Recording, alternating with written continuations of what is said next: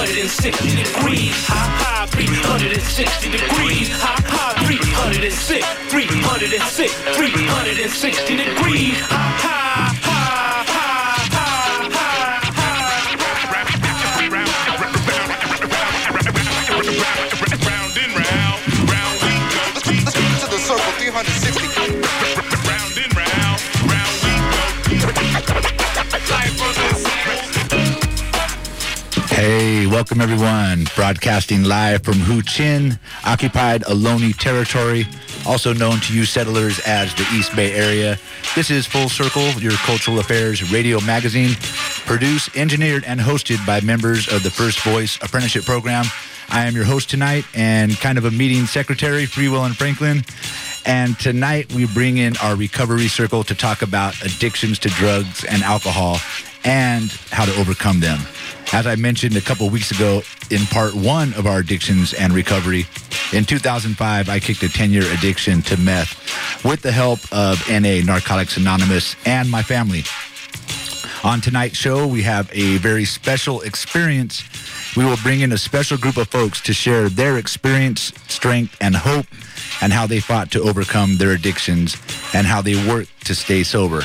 That's tonight on Full Circle. I'm your host and on-air meeting secretary tonight, Free Will N. Franklin. Stay tuned. Hello, Radio Land. My name is... That's right, not yet. Not yet.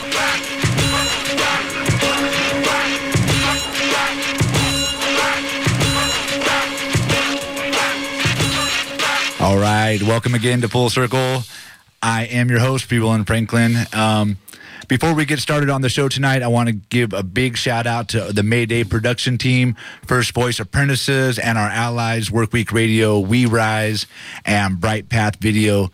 We were out in the streets with the people of the Bay Area on Mayday, the workers of the Bay Area, representing working class people, bringing their voice to your ears. So please check out the Facebook page we created just for this year's Mayday events. That's Pacifica Radio Mayday Broadcast. There you can see videos and media from right here in the Bay Area and from around the globe. Also, stay tuned to KPFA after Full Circle to hear from First Voice Apprentice graduate Sarah Blanco and her sounds from Mayday. That's in the 9 o'clock hour on La Onda Bajita tonight. Now, on with our show. As I mentioned in the intro, tonight we are talking about addiction and, most importantly, recovery. This is the second show in the past few weeks that deal with drugs and alcohol addiction, their devastating impacts on our lives and our communities. And, of course, we're going to talk about a way to recover from these addictions. A sober community is a healthier community and a safer community. So to get us started, let me let our very special guests introduce themselves. I'll start with myself. You all know me. I'm Free Will N. Franklin. Like I mentioned, in 2005, with the help of NA, I kicked a 10-year addiction to meth. That was after a first failed attempt in 2013.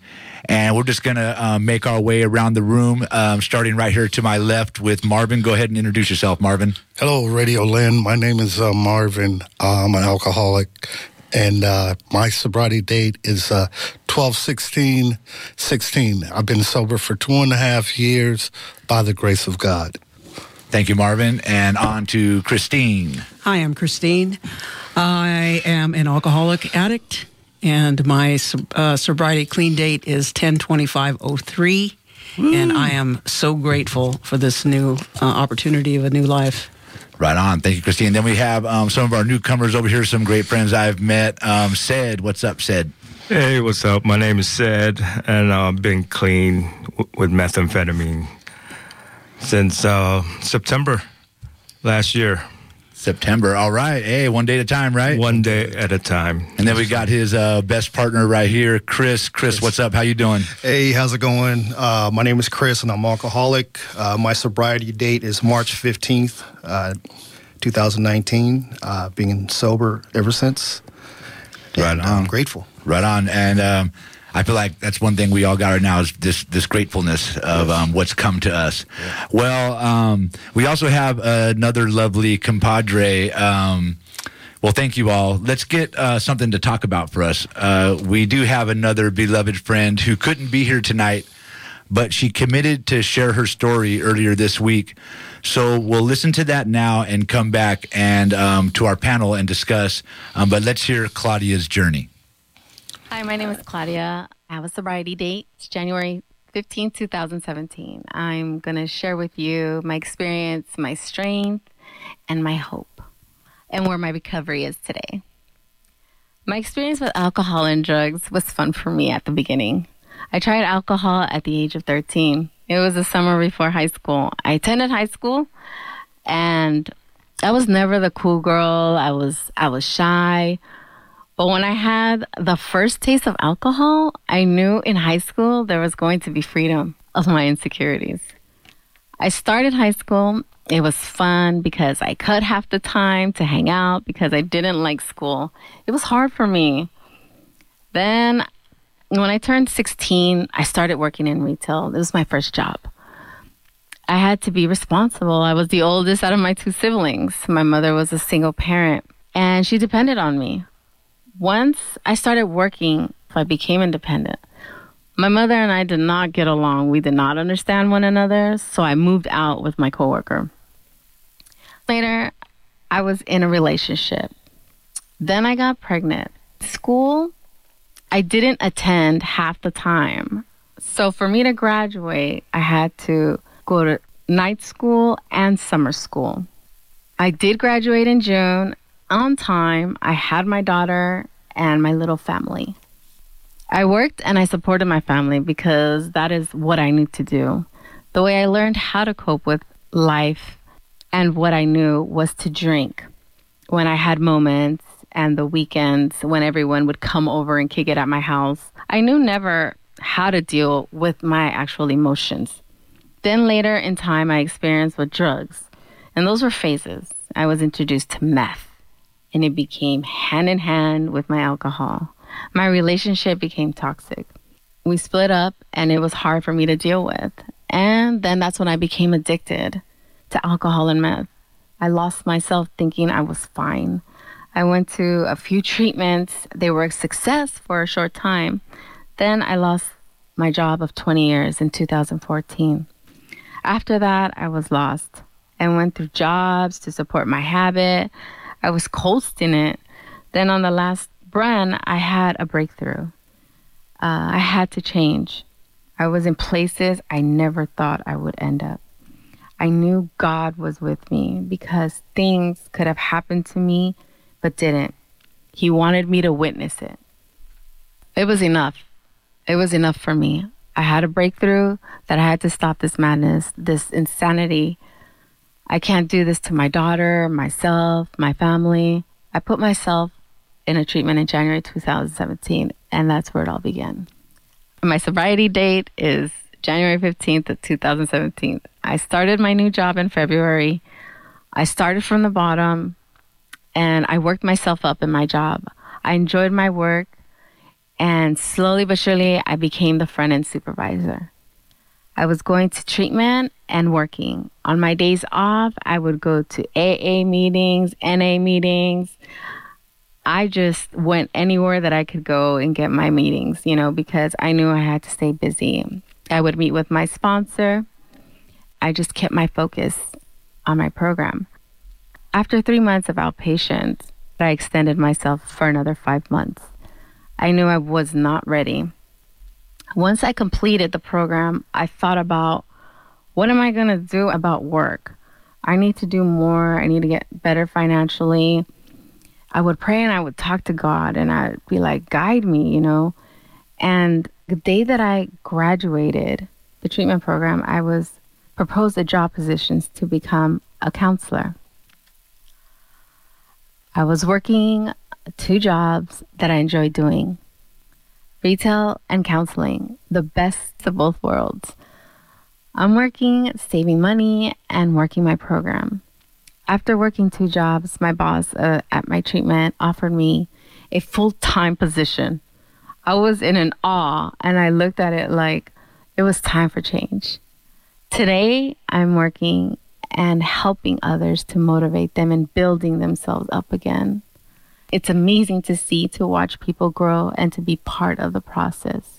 my life today with the relationship with my daughter and family has turned around. My relationship with my daughter is amazing. We communicate, we trust each other, we're there for each other, just what I always wanted. My family, there's trust, there's love, there's communication. My program and the work that I do as a counselor has helped me to be better and to be able to pay it forward. I'm so grateful to be sober today and to live the life I've always wanted, and that's to be me. And thank you for letting me share. Welcome back. All right, welcome back. You are listening to Full Circle 94.1 FM. I'm your host tonight, Free Will N. Franklin. And that was Claudia's journey. Let's give it up a little bit for Claudia. All right, Claudia. All right, Claudia. I know we all love it when Claudia shares at the meetings. And again, if you're just joining us tonight, we are discussing addiction. And most importantly, we're talking about recovery, how to find it, how to maintain it. Let's get going tonight. We can glean a lot from Claudia's story. We had the use of a higher power, the God smack or the wake-up call, what she called a breakthrough, yep. The use of a treatment center, yep. Attending meetings regularly, working with a sponsor, work. And we have service to others. But let's start with the wake-up call. Yes. Some might call it a gift of desperation. It could be called hitting your bottom. There's lots of terms for it. Does anybody want to start with a wake-up call? I like to just relate to the fact of the gift of desperation. Once you get, who is this? This is Marvin. My name is Marvin. I'm alcoholic. Sorry about that, Frank. Sorry. One of the things is the gift of desperation is that it makes you willing to do whatever it takes. Because what she spoke about, she had to do the work. So that means you have to surround yourself with around clean people. You have to take yourself out of that environment. So that's the gift of desperation, and start getting involved and doing the footwork. You know, you can't wait for it to come to you. You have to go get it. So that's my take. Anybody else here want to start on that? I'm Christine. I'm an addict. I do like the way she talked about it at the beginning. It was fun, right? I didn't come from a family that was an addict family. There was other addictions, right? There was a workaholic. My mother was a workaholic. And... so I had a plan. I'd moved with my son was, 2.5 years old, and I had a plan that this is what we're going to do, and I'm going to get this job, and that's what I did. And I started just using a little bit just to make it through the day, and then all of a sudden, I'm using a little bit for breakfast, lunch, and dinner, and breaks, and after work, and then on weekends it was on, so... It just amazing me. I started this job that I did, and it was... I became a journeyman and doing what I was doing, but all of a sudden I blinked my eyes and 14 years went by, and that just doing a little bit every day became my everyday thing, So after a while it just became normal to me, the only thing that I was responsible for was to get into work on time, I wasn't even responsible for that because I was late every day, but I did hold that job, and all of a sudden I didn't think I was able to do my job not using, because I always used, until that little boy grew up and be, at the age of 17 years old was tired of looking at mom doing what she was doing, even though that I hid it, I felt really well. And what kept me in my addiction for so long was my denial. As long as nobody sees me doing what I'm doing, I've got this journeyman job. Nobody can tell me what to do.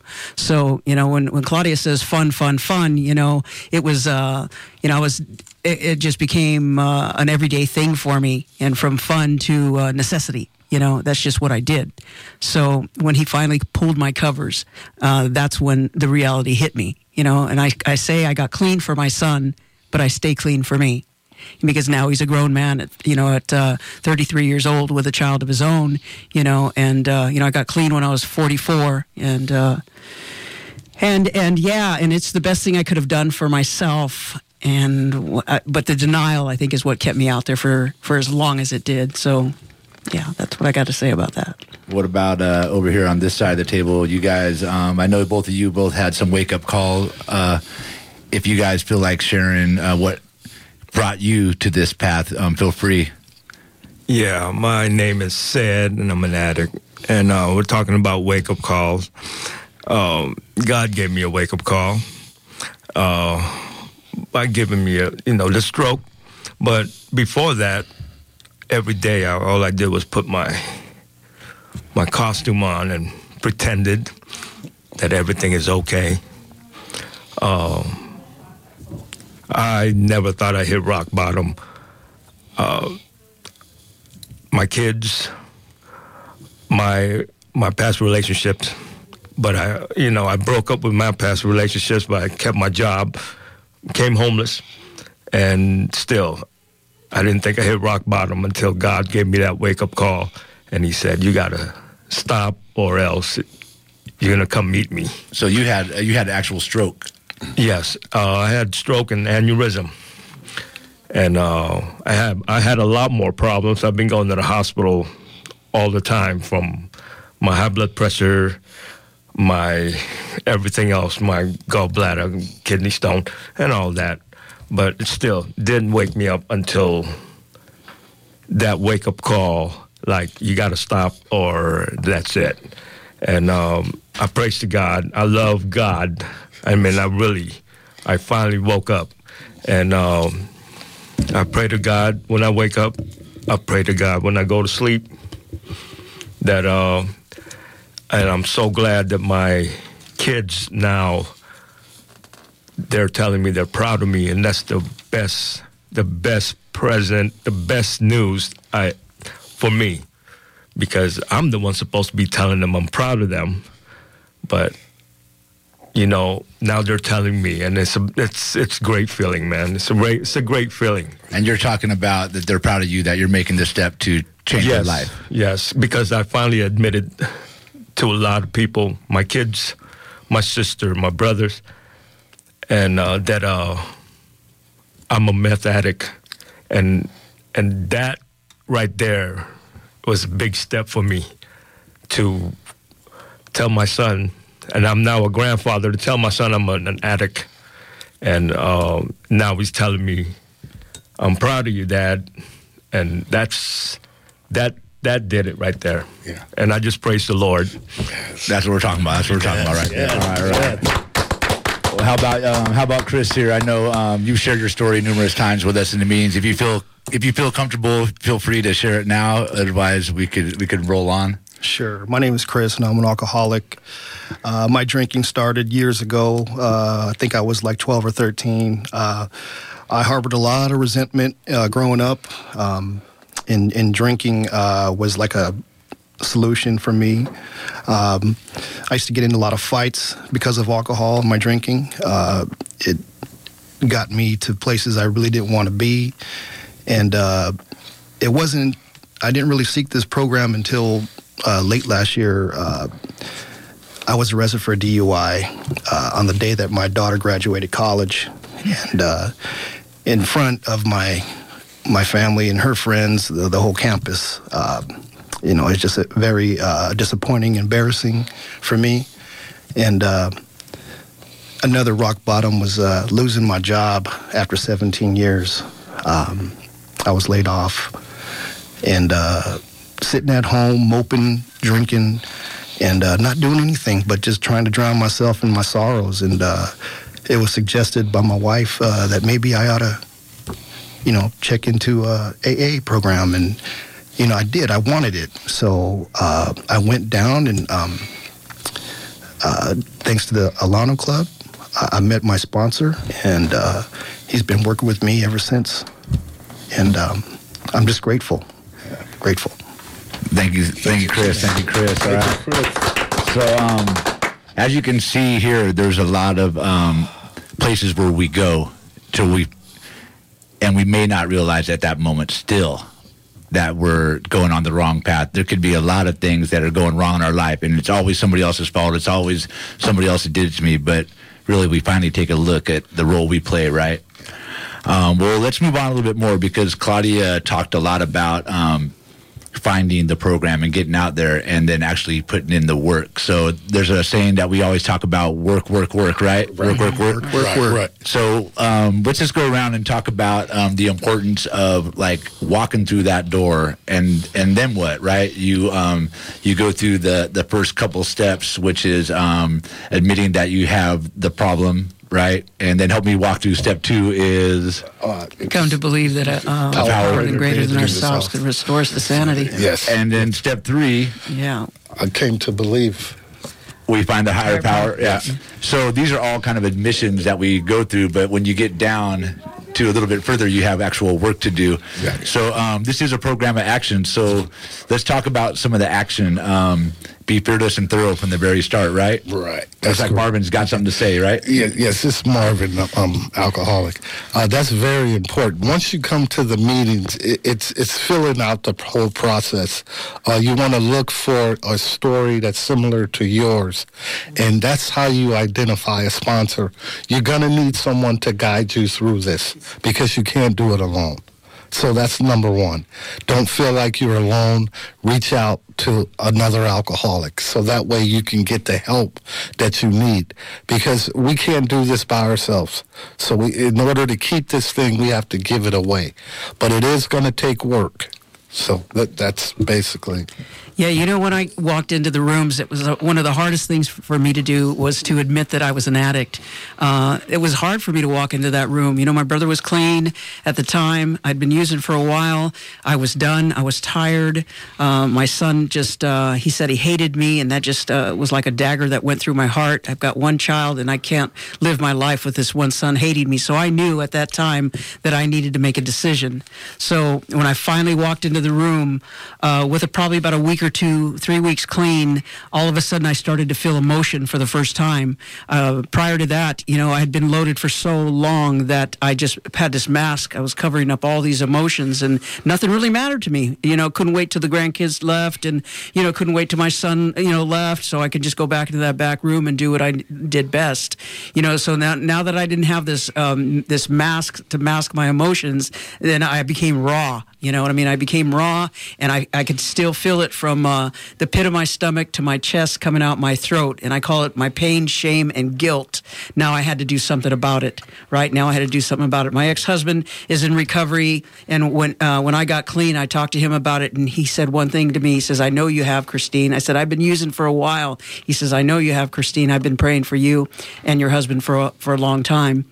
So that really spoke volume to me, right? He says, I don't want you to drink instead. Don't be drinking. Don't pick up drinks. He says, and go down to the Alano Club. He says, get yourself a sponsor and start working those steps. So that spoke volume to me. He schooled me, you know, in that. So, and that's exactly what I did. I went on down. I was hesitant to say, you know, because it says, you know, we're powerless over our addiction and our life has become unmanageable. You know, I didn't really want to be powerless over anything. And it took a while for that to sink in that I didn't have any control of this, right? That the disease had me, right? So, when I finally surrendered to the fact, my brother, if it wasn't for my brother taking me into the rooms and putting his arms around me, and all of a sudden, all this emotion started coming. I sobbed and I sobbed and I sobbed for the realization of, why did I do this, brother? Why did I wait so long? Why did I put my son through this? You know, it was all this realization for the very first time. I was able to feel all these feelings, and when I say I cried for the first year, I mean, I'm not lying, right? And I got a sponsor right away, and I jumped in with 2 feet. Now, my pride and ego is so big, you know, and my denial, it kept me using for so long. Well, I didn't want to go into this thing called recovery and not do it. I was going to do it to the very core and give it everything I have. And thank God that relapse is not part of my story. You know, and the people that relapse and they come back in recovery, my hat literally goes off to them. I mean, it takes a lot of guts to come back in and to start over. You know, so the people that, you know, starting out for the first time and starting over, you know, welcome to this new life of recovery, because it takes courage to do that. that. We can come in and not do the work and stay abstinence. You know, we can, but we're still the same messed up person that we were when we walked in. Unless you're willing to do the work, and the work is important. It's so important. It's like the onion being peeled off over and over and over, right? There's 12 steps for a reason. You go from 1 to 12, and the last 12, the 12th step is going out and helping somebody else from what you've learned, right? It's you know, they say that, you know, come on in, give it a try, you know, try it for 6 months. And if it doesn't work for you, we'll refund your misery, you know, at the door. And I'm saying that it does work. And the life is always out there to return to, right? And we got Sid and Chris over here who have just recently been experiencing this and what we call the promises and the rewards when you start to do some work. As our friend Rob puts it, the blessings get sprinkled upon you. Sometimes they're unnoticeable. It just happens, and you don't really realize that your life is turning around. It's that subtle sometimes, but. Chris, start with Chris here. How have you noticed, just by working the steps and just following some suggestions, you know, what are the little sprinklings of blessings that you felt have been coming your way? Well, first of all, I can think clearly. I can make really a lot better decisions now. I extracted myself from the circles that I was in, and I'm in the new circles now that. It's nothing but joy. And, you know, like Marvin was saying about, you know, going out and looking for a sponsor, I sought my sponsor out, which is Marvin. I went to different different clubs, and he was the one I chose. He had what I wanted. And now, you know, learning the steps, working the steps with him, I'm hoping I can pay this forward when I get to that 12th step. With someone new. If I could suggest to any newcomer, get yourself a sponsor. Find that person, you know, who's got what you want, and work the steps. Go to the meetings. Go to the meetings. I haven't done a 90 by 90 yet, but I'm looking forward to it. Seeking my higher power constantly, and just being grateful.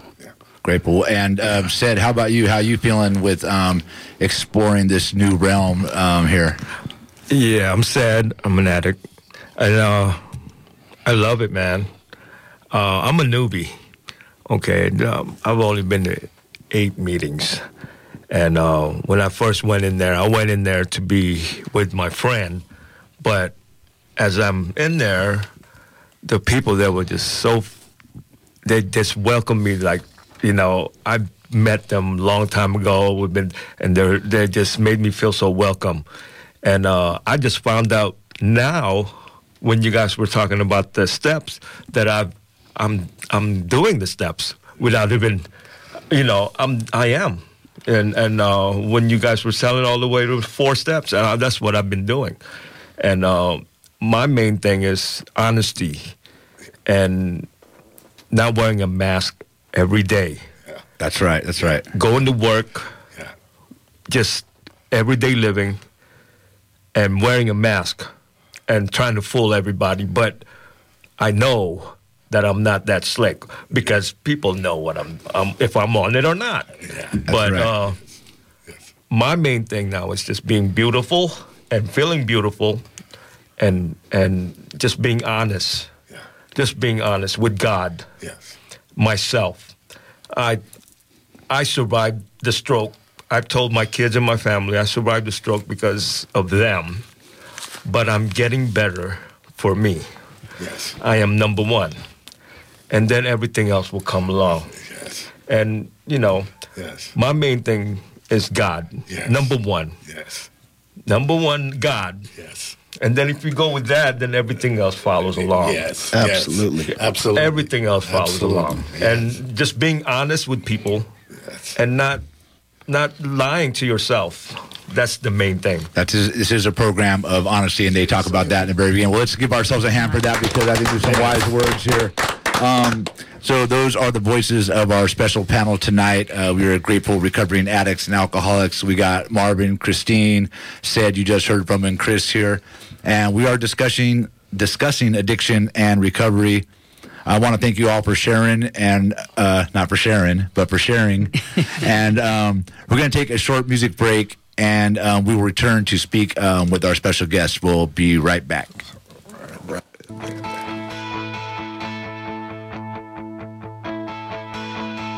million miles away, your signal in the distance, to whom it may concern. I think I lost my way, getting good at starting over every time that I return. Learning to walk again, I believe I've waited long enough. Where do I begin? Learning to talk again. Can't you see I've waited long enough? Where do I begin?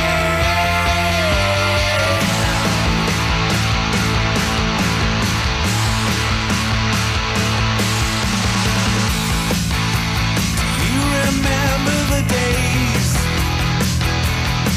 we built these paper mountains, then sat and watched them burn. I think I found my place. Can't you feel it growing stronger? Little conquerors. Learning to walk again. I believe I've waited long enough. Where do I begin? Learning to talk again. I believe I've waited long enough. Where do I begin now? For the very first time, don't you pay no mind. Set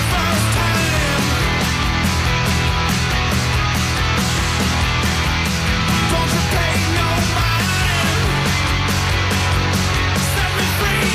to keep alive a moment at a time. That's there inside, a whisper to a riot. The sacrifice, the knowing to survive, the thirst decline, another state of mind. I'm on my knees, I'm praying for a sign. Forever, whatever, I never wanna die. I never wanna die. I never wanna die. I'm on my knees, I never wanna die. I'm dancing on my grave, I'm running through the fire. Forever, whatever, I never wanna die. I never wanna leave, I'll never say goodbye. Forever, whatever, forever, whatever. Learning to walk again. I believe I've waited long enough. Where do I begin? Learning to talk again. Can't you see I've waited long enough? Where do I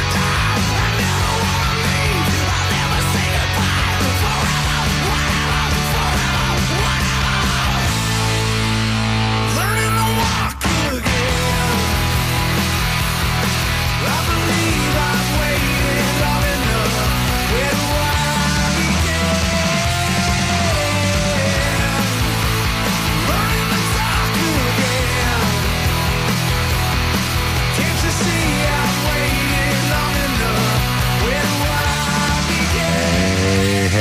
Hey, learning to walk again, right? Learning to talk again. Hello. You are listening to Full Circle right here on KPFA 94.1 FM. That was Walk by the Foo Fighters, and that one goes out to Ernie in Antioch. You know who you are. I'm your host tonight, and I'm joined live in the studio with a special panel of people, Marvin, Christine, Sid, and Chris. And I wanted to quickly talk about acceptance. Said you mentioned it about being accepted and feeling comfortable. One thing we can see just by looking around the room right now at each other and at our regular meetings, we are a diverse bunch of people, our meetings and here in this room. You can look at all the research and see how different groups of people are affected in different numbers for different reasons by drugs and alcohol. But you see in these rooms that the diseases themselves, addiction and alcoholism, they don't discriminate. Yes. You can be old, young, black, white, brown, any color, man, woman, a non-binary, gender, rich, poor, it does not matter. Yes. But these rooms that we come to, they also do not discriminate. Yes. And two quotes that really moved me from being in these meetings. One hangs on the wall, and we let me know if I got this one right. When anyone, anywhere reaches out for help, we want the hand of Alcoholics Anonymous to be there. And for that, I am truly grateful. I am responsible. Yes, sir. I am responsible. And also, quote, well, it doesn't say a black hand, a white hand, a straight hand, or any other distinct kind of person or anyone. It says anyone, right? Anyone, right. And so that's what we do. Also, a small quote from the Daily Reflections book. The date is April 28th if you got a Daily Reflections book. This one's a little longer, but it's still kind of short. Alcoholics Anonymous has evolved a philosophy of life full of valid motivations, rich in highly relevant principles and ethical values. A view of the life which can be extended beyond the confines of the alcoholic population. To honor these precepts, I need only pray and care for my fellow man as if each were my brother. And I would add, or sister, of course. So acceptance, right? Acceptance is important in these rooms. But like many of the principles of AA and NA, it goes beyond the walls of the room. It's a life lesson. So who's up? Who wants to talk about acceptance and feeling welcome? Sid, you mentioned earlier about when you walked in that room, how you felt. You want to talk about that? Yeah. My name is Sid, and the people are great. I mean, they don't judge you. They're there to support you and guide you. They're not trying to tell you what to do, because you can step out that room and go do your drugs, go drink, whatever you want. But the people are there, always there to support and guide and be there for you. And I really, really am very grateful for that. And every time I go in that room, regardless if it's 8 people, 16 people, 20 people, when I get in there, we're like brothers and sisters, man. And it takes a lot for someone to share the stuff that we share in there. And I've shared a lot of things there in that room. And no one ever judged me. They listen. And I just feel very loved and not appreciated, but just very loved, and to get the support from my brothers and sisters there. Thank you, Sid. Anybody else want to talk about the acceptance? I'm Christina. I'm an addict alcoholic. It's really a beautiful thing. They say in NA, one addict helping another is without parallel. And it's so true, right? I do the NA program for a lot of years, and then just the last 10 months, I decided I'm going to walk into the AA program, and because I got a lot going on in my life right now, and and I needed it. I needed some more support. I needed some more understanding, because drugs was a major thing in my life, and alcohol really wasn't. But it's tempting, right? You look on television, you see the alcohol, you see the summer stuff, you see going, oh man, there's so much going on in my life. Maybe, drinking wasn't really my problem. So maybe, I can have a drink. Well, I know what my disease of addiction's all about. It wants to kill me. This is a matter of life and death, and I do not want to lose what I have. There's an AA fellowship in Hawaii that I go to when we go on vacation, and that's my home group over there. And I said, I'm going to come back home, and when I go to Antioch, and I'm going to try AA over there. So I work both programs because I need it in my life. When I walked into that Alano Club, the people there were so loving, right? I had a hard time saying, hi, I'm Christina, I'm an alcoholic. But, this is all inclusive. I mean, I'm an alcoholic, shopaholic, whatever it is, I've got the disease of addiction, and they welcomed me. Now I go, and out of respect of that meeting, I say, hi, I'm Christina, I'm an alcoholic, addict. They can care less. This isn't a religious program. This is a spiritual program. And in that meeting, you feel the Spirit of God there. You feel the spirit of the group there. You know what I mean? And they don't discriminate. You walk in there and just really, really feel the love. So, that's what I got about that. Unless anybody else wants to touch on that, I'll move on to my next subject. Everybody feeling good? Mm-hmm. Feeling good? Because I do have something else I wanted to talk about, and I want to talk about what changes in us, because just to quit the drinking or the using is not the complete answer, right? There are steps to AA and to NA. After we quit the drinking or the using or both, there are ways to maintain our sobriety. And I want to particularly talk about service, one alcoholic or addict helping another. And I got another great quote that I want to pull from the book. And this one comes from the big book of Alcoholics Anonymous, page 29. It's called Giving Back. You guys know this one? It says, "He has struck something better than gold. He may not see at once that he has barely scratched a limitless load that will pay dividends only if he minds it for the rest of his life and insists on giving away the entire product." So that's what it's about, the service. I see Marvin leaning in. Marvin, what do you got about the service and sponsorship? What that quote means is basically you can't keep this thing unless you give it away. So that means when someone takes you through the big book, they guide you through it, you're able to guide someone else through the big book. So it's like a revolving door, basically, where you have to pass it on, because you can't stay sober unless you pass this thing on, unless you help another alcoholic. We're responsible for that. So it's pretty much cut and dry, but the rewards. And another thing I like to say, if get into service, get a commitment, because once you get that commitment, you're kind of accountable. Tell us a little bit about what a commitment or what service might be. A service is maybe making coffee, becoming a coffee maker, becoming a greeter. We'll even make up a position for you, because that's how much we care about you. That's how much we want to see you succeed. So because we're a family, so we accept. We'll create a position for you, because we don't want you to have to go out there and live in that misery. So, but it's serving coffee.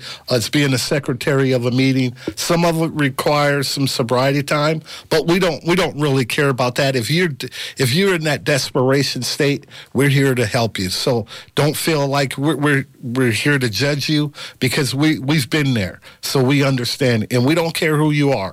So come on in as you are. So that's our motto. Somebody else, you want to touch on commitment, service? Yeah. We got Chris over here. Chris, alcoholic. Yes, although I'm new to the program and my sobriety is in its infancy, I guess you can, if you will. I hope to be in service in the near future. But I feel as I've helped other alcoholics already, being new, I've called people. I've called my sponsor. I had people call me when they were ready to take a drink, and these were people outside of our home club. So it's working. The program works, and it's a true testimony that it does. And so the idea of service and commitment is to keep you connected, right? You don't fade away from the program, and you have some accountability. Christine, she's leaning into the mic. Yeah, I just made a commitment to myself was to do 90 and 90, 90 meetings in 90 days. And at this point in my life, I've got two sick parents right now. My brother and my husband and I are the caregivers, and it's really stressful. We've never walked through this ground before. It's unfamiliar to me. There's lots of people in the rooms that have gone through the same thing that I'm going through. And I've never done in the 15 and a half years clean a 90 and 90. I thought, who does 90 and 90? That's a big commitment, right?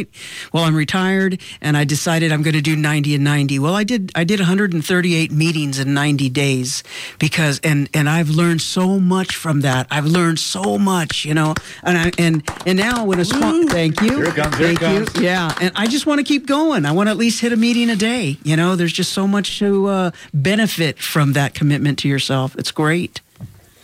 And I think when I'm in the rooms with you all, and I hear all our fellows talk about how service keeps them coming back, because we have been in those rooms and heard the stories of people that had 5, 10, 15 years and they drift away a little bit and think, everything's going great, right? They got the life now, the life they wanted. Their family maybe came back, not always, but they made their family back. They got a job. They're living good. And there's another saying that goes along with that is don't let the life that AA gave you get in the way of AA, right? Right. Because you got to keep staying connected to keep that sobriety. And I think the service and the commitments are a big part of that. Yes, indeed, because a lot of people do come in and they do the 30-day dry out. They get everything back and they feel like they've succeeded, but that's not how it works. It's a life changing. It's a new way of life. So that means that your addiction is still waiting. It's still waiting to resurface. So you have to maintain that. You have to keep coming to meetings. You have to be in service constantly. Your life never changes. You never get well. That's why they call it a disease. So it's a constant maintaining, because a lot of people drift away and they end up going back out because of that thinking. Because what this program does, it teaches you a new way of life and a new way of thinking. So that, because the alcohol is the symptoms, but it was our thinking process that led us to the things that we did. So, yeah, I like the way Ozzy always put it, that it's always over there in the corner. It's doing push-ups, and it's getting strong. Yes. And so you need to be over here and maintain some strength in your system. Yeah, after I did the 12 steps in my recovery, there's always more stuff to work on, right? I'm on my third time around on the 12 steps. The second time was on obsession and behavior, my obsession and behavior. So I did a whole nother, 12 steps on just obsession and behavior. And this third time around, I'm doing it on my acceptance of others and my perception of others and my acceptance of myself and perception of myself. So it never ends. You know what I mean? We've got character defects deep rooted inside of us that, we can be abstinent and not do anything, any 12 step at all, but we still haven't really healed from the deep rooted, problem that lies within us. And that's one thing I'm really amazed about that I've been learning. When I originally did my come to the rooms in 2005, I wasn't fully into it, and I didn't have the clear head because I was just coming off like 10 years of addiction to meth, right? So I've been using so long. But now that the way the mysterious ways works and I'm find myself back in these rooms, I really have been paying a lot closer attention to see how this program works. And this has a proven track record. This program's been around since, someone help me here, the 30s, the 40s? Since 1932, if I'm correct. And so that means there's thousands, probably millions of people that have benefited from this program. I want to move on just a little bit. We have about 10 minutes left, and I wanted to make sure everybody had a chance to chime in on this next subject, which is words of encouragement, words of wisdom for people that are out there right now. A lot of times we'll close the meeting with a moment of silence for the alcoholics and addicts that are either inside the rooms or outside the rooms that still suffer. And I also like when people throw in "and the children caught in the crossfire," because we all know that children also pay a big price when they got addicted parents, alcoholic parents. And as our good friend Jeff that we're missing tonight, shout out to Jeff out there if you're listening. He always talks, hey Jeff. He talks about being in the center of the storm. The people at the center of the storm get hurt most, your family, your loved ones.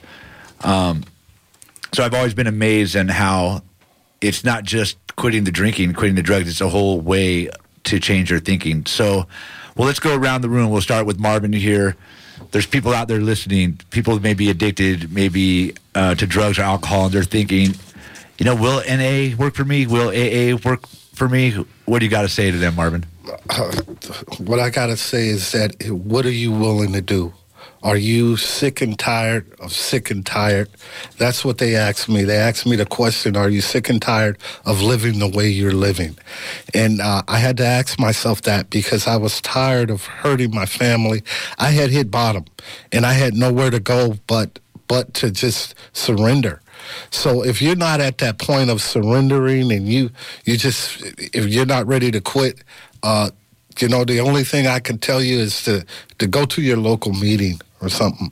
to kind of get some insight, because if you're in and out of jail, you're the hospitals and institutions, it's something telling you need some help. So that's what I could. Thank you, Marvin. We'll just move on around. Christine, what's your words of encouragement for someone that's questioning the ability of this program to help them? You know, if you think that oh man, I'm gonna lose all my friends, it's not gonna be fun anymore. You know, you don't even have a clue.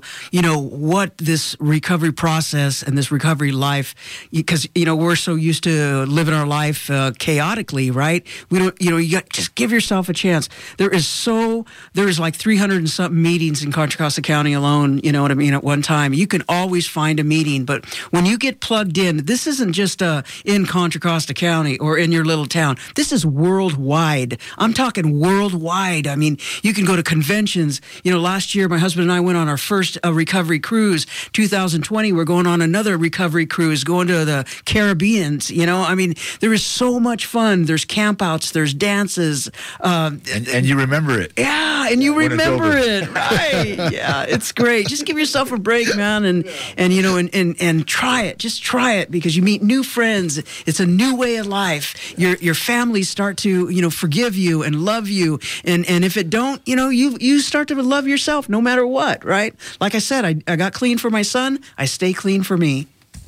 That's right. Wise words there for Christine. Well, let's move on around. Said, what kind of wise words you got? New to the program, new to this way of life. If someone's questioning this, what do you got to tell them? Well, what I got to tell them is everybody in that group, in that room, has demons. And they will just help you control that demon. And just get right with God. And the people there are great.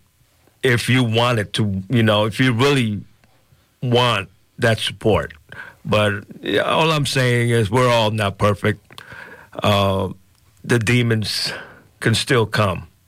And for me, what works for me, at least, is God. It's just talk to God and look forward to getting respects from your family, because staying hidden from your family is pretty hard, man. And communicating with your family now, especially your kids, they pay the price. And I'm pretty sure my kids probably knew, and they just never told me. And it just feels great to have your kids tell you that they're proud of you, man, and they love you. And communicating with my mom, my sister, my brothers, and, you know, the family in that room is something else, man. And it works. It really works. It really works. True words said. All right, we got one more left. Chris, someone's out there listening, questioning whether this is going to help them or not. What do you got to say? For those of you out there listening right now, give the program a try. You know, you've been doing the things your way for how long, however long. Give it a try. Go to meetings. Get yourself a sponsor. Seek your higher power. You know, it does work if you put in the work. That's right. Yeah. Right. Work, right? Work. This is a program of action. Yes. They want you to be fearless and courageous from the very start. You jump in with both feet and you put some work in, you're going to experience these blessings, right? Yeah. Right. And what else they say is, don't leave before the miracle happens. Absolutely. Right? Yes. Absolutely. Yes. Well, these are the voices of my very special guests. We got Marvin, Christine, Sid, and Chris. Let's give us all a big thank you to ourselves. Yes. And let's hope we touch someone out there tonight. We know people are out there listening. And I would finally add, if you're thinking about it, that's a first step right there. Absolutely. Keep it in your mind. What I heard was keep it in your mind that you want to quit, even if you're doing it right now. And think about that every time you're doing something you don't want to. And then when you're ready, take that step. Find that place. Get into those rooms. We're just about to come to the end of tonight's show. I want to let you all know that on our website, kpfaapprentice.org, I will link an app to find meetings near you. There will be other links to Al-Anon, NA, AA. They're everywhere. They're worldwide, and they're there to help. So if you have the chance tonight and the ability, I would say around 8:30, just go to kpfaapprentice.org, check out our links, or don't even wait. If you got a smartphone, you could look it up on your smartphone. There's lots of apps to find a meeting near you. Let's give ourselves one last hand tonight. We're about to wrap up. All right. And God bless. Let's give a good shout out. Who do we got? We want to shout out Jeff, Ernie. Who's in our home base? David, Ernie, David, Tammy, April, Kimber, Tammy, April, Rob. Rob, shout out to Rob. All right, Rob, holding it down. Rob was actually was going to come tonight, and he couldn't make it because work, right? Everyone's got to do that work. Well, again, I want to thank you all for taking the time. Sed's got something he wants to say. I just want to give a shout out to my sister, Shirley. Yay. She's always, have my back, man. Right, Shirley. I love you, sis. All right. Thank you, Shirley. Thank you. And I appreciate you all. Thanks for being there for me, for us, and for my family. You all know who's my family there. And that brings us to the end of tonight's show. Tune in next week for Kenny C. and other women of First Voice as they honor mothers in honor of Mother's Day. Our executive producer is Miss M. Our technical director is myself, Free Will N. Franklin. Joy Moore is our production consultant. Again, I've been your host this evening, Free Will N. Franklin. Thanks to Kenny C. on the board, Sharon Peterson right here for some additional engineering. And we got our tech assistant back there, Theodora. Up next, La Onda Bajita in Espanol. And stay tuned for the sounds of Mayday at 9 p.m. in English and Spanish with Sarita Blanco. Thank you all, and good night. Good night. Good night. Thanks, Frank.